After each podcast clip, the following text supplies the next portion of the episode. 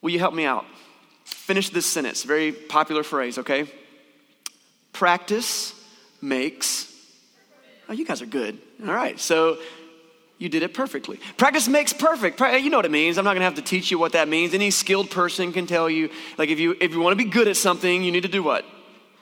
Practice it. You need to practice it. I've told before the story about my wrestling coach in high school. He always upped the ante on that phrase. He said, "Practice doesn't make perfect. Only perfect practice makes perfect. Practice makes permanent." And I was like, "That's profound, coach." And he, he was very profound because he would remind us, like, if you practice sloppy, you're going to compete sloppy. And if you want to compete well, you need to practice well and don't go, don't cut corners, don't be slack. Uh, I love this famous quote by the historian Will Durant. He said this We are what we repeatedly do. Excellence is not an act, but a habit. So help me. Practice makes.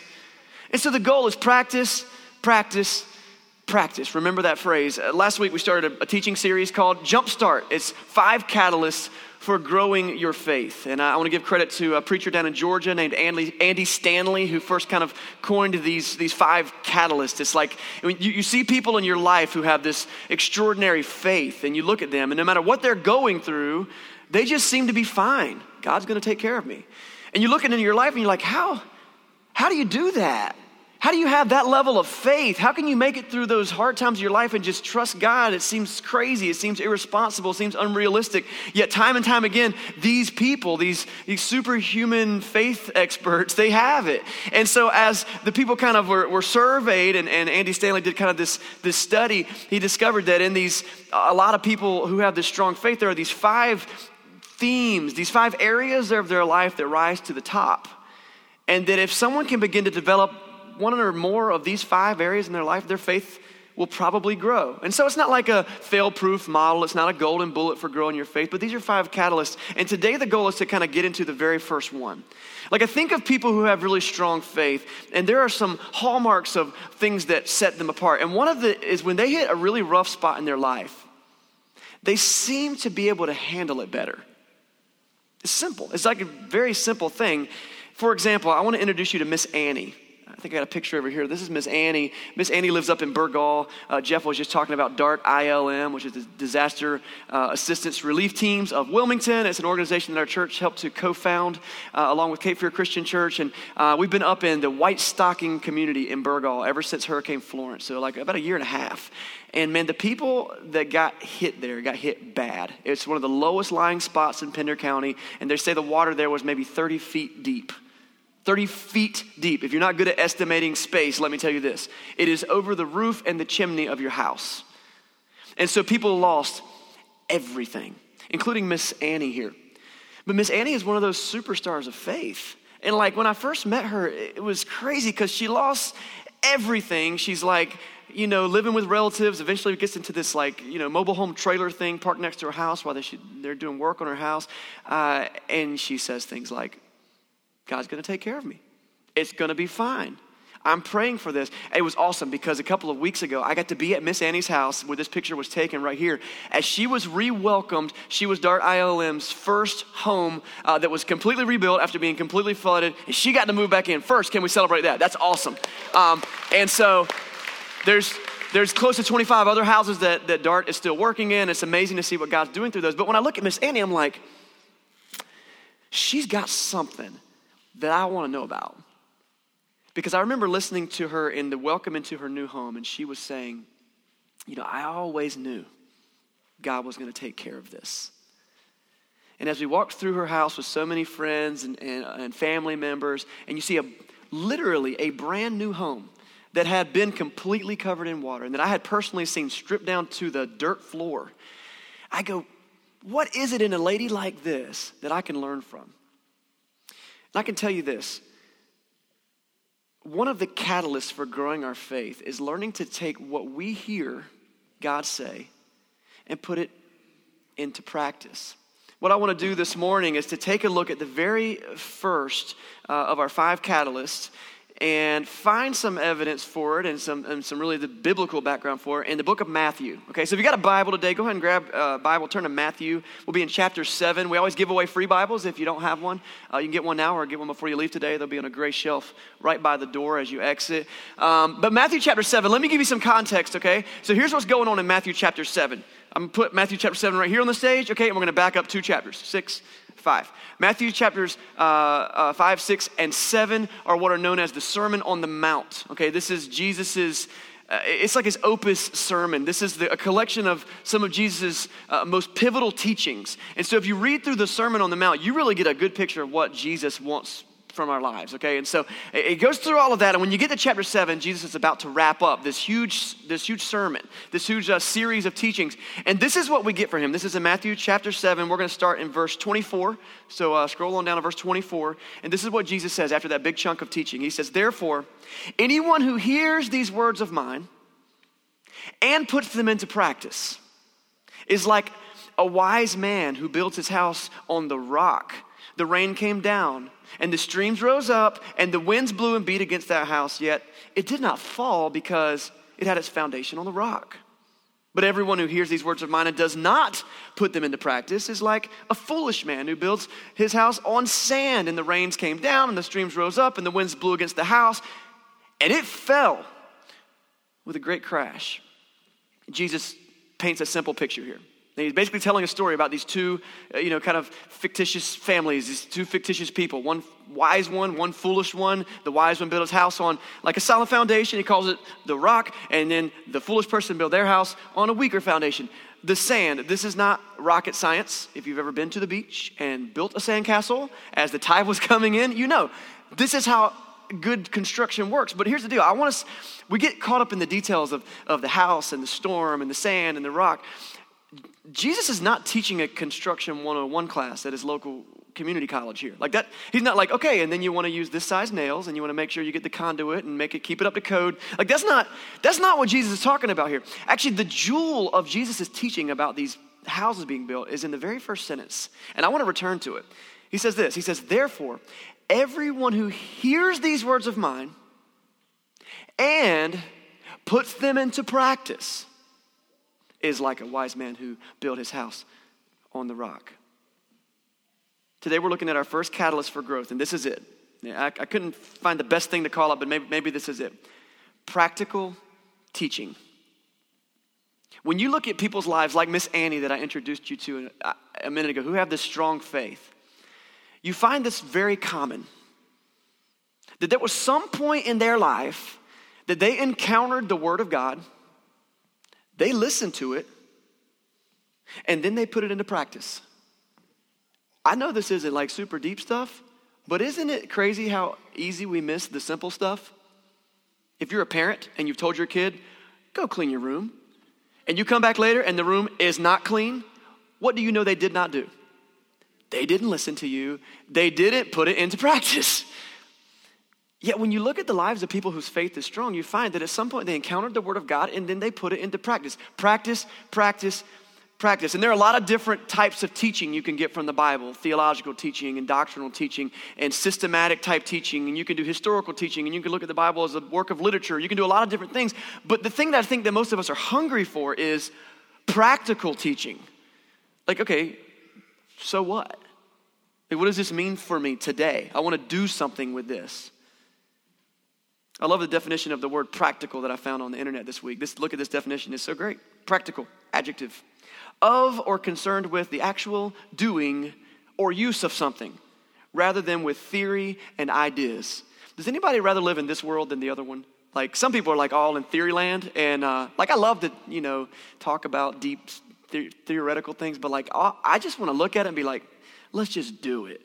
Let's just get it done. And I love that Jesus gives us this teaching because I'm willing to bet that if you look at all the faithful people in your life that you know of, and maybe you haven't met many, if you haven't, I'm glad you're here because this room has got a lot of them here, that you look in their lives and you find out, you know what?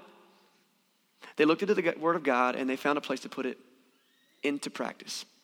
Now, when Jesus looked at the Word of God, which for him would have been the Old Testament, also his own words, because he's God in the flesh, but as he taught God's Word, uh, he brought out really practical applications. In fact, if you look back at that set of teachings, remember we set chapter 7 over here, chapter 5, chapter 6, chapter 5. Uh, you look through those chapters, and these are the things Jesus talks about super practical things. How we treat each other, how do we manage our emotions like anger. He talks about marriage and divorce and morality. He talks about our money. He talks about how to pray. He talks about how to manage our fear and our anxiety. Like when you hear Jesus teach, he's talking like the rubber hits the road. This is practical stuff. I can do this in my life. Our faith is meant to be real, it's meant to be tangible. Like that when we believe something, we can actually begin to do something about that. And so, according to this verse, there's two big elements of this, uh, this catalyst hearing and practice.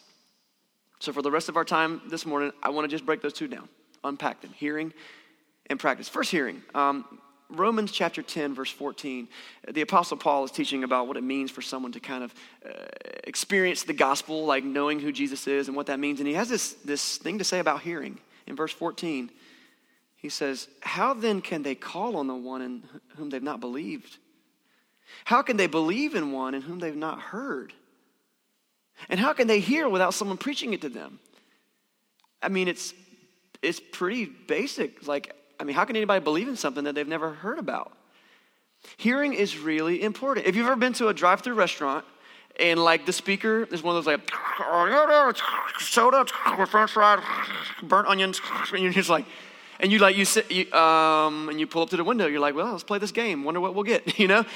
And you know what's going to happen. They're going to mess up your order. Praise the Lord. I think they finally figured out how to use microphones and speakers at restaurants. I mean, I'm thinking like we put a man on the moon, but we can't get a microphone to communicate to a speaker outside. And I think they just recently broke the code on that.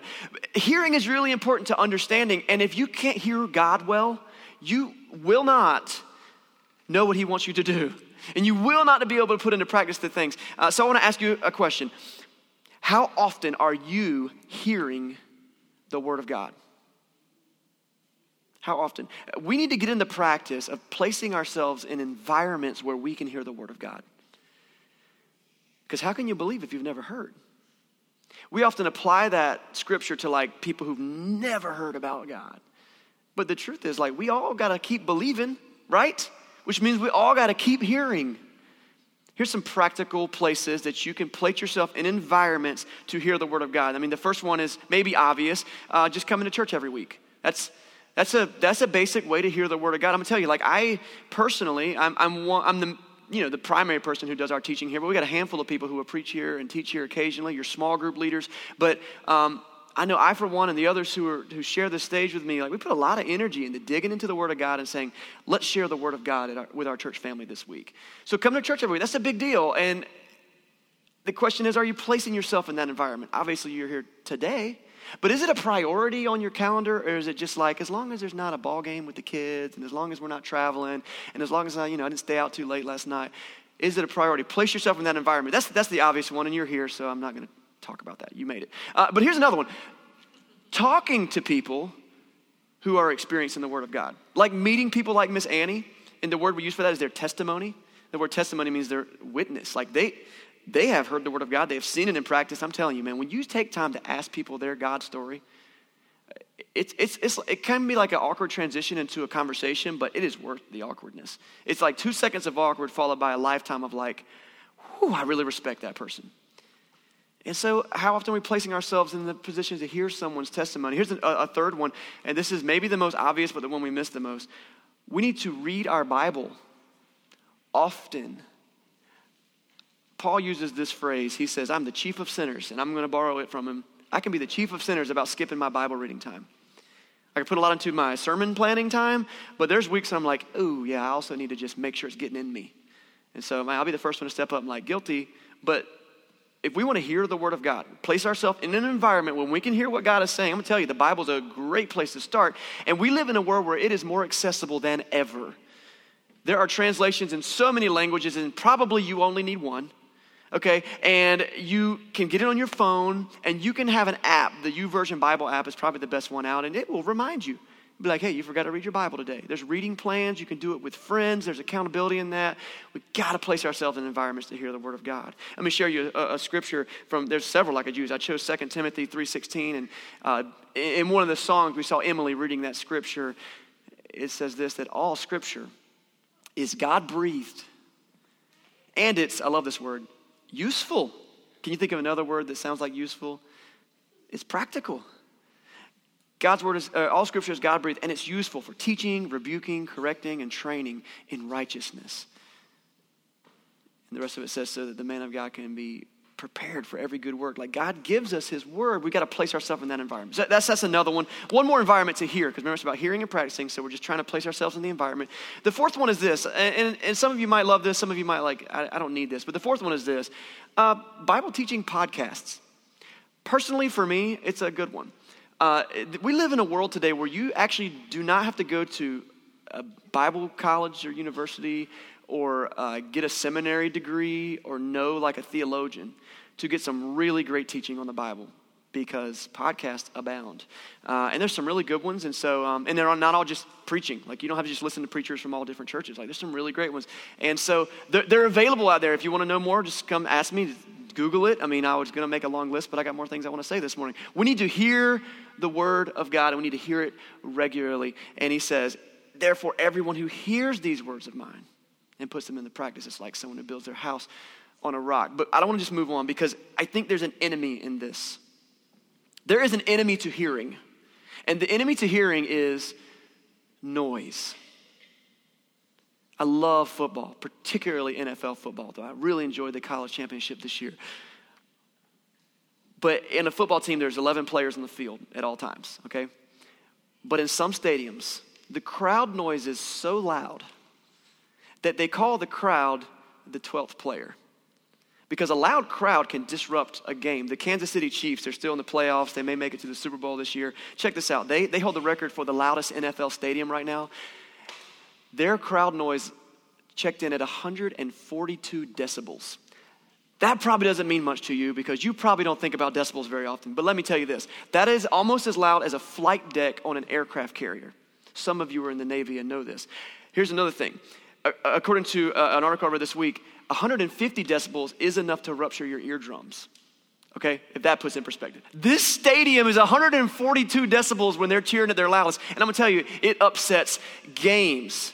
Noise can be disruptive to hearing. And one of my favorite bands, they're, they're called Switchfoot. They have a song that's called Adding to the Noise. And in this song, they talk about the concept like this world is always yelling at us. Like everything wants our attention. It's an app, it's a commercial, it's a restaurant, it's somebody. And they want attention too because they're a rock band and they want people to listen to their music. But I love the chorus of their song. They say, if we're just adding to the noise, then turn off this song if you are not hearing the word of God in your life, there's a good chance there's because there's too much noise. And it can be disruptive to the process. And maybe what you need to do is turn off some noise. Because if hearing the word of God is conducive to building a strong foundation of faith, then not being in hearing it is, is going to destroy that ability to grow. And so, making time to read your Bible or come to church or be in a, an accountability group with someone else or in a Bible study or, or and if those things impossible, then there's a good chance you probably need to turn something else off. Maybe you need to do less social media, less video games, less sleeping in, or less staying up too late, or less Netflix or Disney Plus or whatever you log into to watch TV. Less something. Turn off the noise so that you can hear the teaching of the Creator. Whoever hears these words of mine and puts them into practice is like the wise man who builds his house on a rock. So we, we do hearing. Now let's get into practice. Once we've turned off the noise, once we've tuned in and found some frequency where we can get into God, uh, we've got to begin to put it into practice. Practice what? What are we going to practice? Well, we need to practice the things that we hear God telling us. And so, I mean, there, there's, there's a lot. I want to give you some, some uh, broad examples. Jesus says this in Matthew chapter 6, verse 33. By the way, also in that Sermon on the Mount, he says, This is some great teaching. This is some things we can put into practice. He says, But seek first his kingdom. Talking about the kingdom of God. Seek first his kingdom and his righteousness, And all these things will be given to you as well. That means we need to evaluate our life and ask ourselves Am I seeking God's kingdom or am I seeking my own kingdom? That's practical. Like evaluation is a very practical thing. You probably do it at work all the time. You do it when it's time to go to the grocery store. Ever call your spouse or someone lives with you and be like, hey, how much milk have we got? Right? That's an evaluation, and we can do that with our own lives, so we need to seek first. That's practical. Here's another practical thing Romans chapter 12, verse 2, one of my favorite verses. It says, Do not conform to the pattern of this world, but be transformed by renewing your mind. We'll just pause there because there's a practical thing there. We need to begin to kind of wash out our brain, rinse it out like a dirty sponge if we're continuing to consume and absorb the things of this world, we're going to get we're going to soak that up and not be able to soak up what God's going. So maybe we need to rinse out the things in our life. That's practical. We need to put it into practice. Colossians chapter 3 verse 13 gives us another one. Practical teachings. And again, these are kind of broad. It says bearing with one another and if one has a complaint against another, forgiving each other as the Lord has forgiven you, so also you must forgive. There's two practical things right there. First of all, bearing with one another. There's some people that are hard to bear with. Am I right? Okay, that's one thing, but that's a th- that's a practice. Something that's hard to bear, and you're like, okay, I'm gonna put up with you, patience. But then there's the other half, which is maybe harder, which is forgiving people, even if they did something wrong to you. That's a thing. Hear the word of God and put it into practice. Now I'm just throwing these at you like darts, okay? And so that's not very effective. We got to begin to let God's word seep into us. So that means we've got to uh, begin to expose ourselves to it more regularly and then ask ourselves as it comes into our mind, what am I going to do about it? I love this last one. Proverbs chapter 3 teaches us that we should trust in the Lord with all of your heart and lean not on your own understanding, but in all your ways submit to Him, and He will make your path straight. There's several practical things here. Trusting God. Don't just trust yourself, your own understanding. Submit to Him. These are all practical things. Again, I told you these are general things, but the Bible zooms in and it gets into some very specific topics. Almost every, I mean, I would say every important category of our life, the Bible addresses in some way or another. And so the converse is true of this that the things that we're not, uh, if we ignore God's teaching, we're like the builder who built his house in the sand. Like, let's look at the specific things that God says. He talks about being uh, selfless instead of selfish. If we are uh, selfish instead of like humble, I'm gonna tell you something your faith will be weak. If you are hateful instead of loving, can I talk to the South real quick about racism? It's not just funny, it's not just cute, it's not just heritage. Like, we've gotta love people no matter what their background. I'll get off that podium now. I could go on. But we got to love, like really love. Like give first to no matter what your background is. And, and if we don't, our faith will be weak because we're not putting God's word into practice. If you're more concerned with building your own kingdom than building uh, God's kingdom, your faith will be weak. I'll do one last one. This is a more specific one. If you are living an immoral life, now, that could look different for different ones of us, but like if you're currently and intentionally and maybe stubbornly living in a way that you know is contrary to what God wants you to do, I, can I just tell you something? Do not expect your faith to grow. It won't. Like you might discover some faith, but it's not going to be like a thriving garden of faith because you're not putting into practice the God. And I'm speaking to myself as much as anybody. But we can't deliberately live in opposition to God and be like, God, why aren't you teaching me faith? I just want to trust you more. He's like, just do what I'm asking you to do. I want to clarify it's not our ability to be perfect at faith that, that saves us or gets us into heaven. God's, God's grace, He looks at us and He knows that we're going to be weak in our faith. His grace saves us because we're willing to turn to Him and repent, give our lives to Him. But on the other end of it, He also expects us to take responsibility for our lives and responsibility for our actions. God's grace is powerful. But walking in His way and living in the Spirit is about making choices to practice, practice, practice. Hear and practice. Faith is important. And let me tell you why. There's two reasons faith is important, at least two that we've discussed so far. Last week we talked about how faith is important because God loves our faith. Like it, it, amazes him. We talked about that last week. But there's a really practical reason why faith is important. I'm gonna tell you why. Because life is hard. And sometimes there's nothing else to, to grasp to except for your faith. Some heads are shaking because I'm guessing you've been there. when the wind blows and the rain falls and the streams rise up and beat against our house, we got to have somewhere to turn.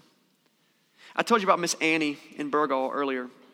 I want to tell you another story about her sister, uh, another giant in the faith as far as I'm concerned. I got to meet Miss Catrillia and her husband Johnny uh, early on in the process. I mean, she might have been one of the very first people I met up in this, this crossroads that we've been working in.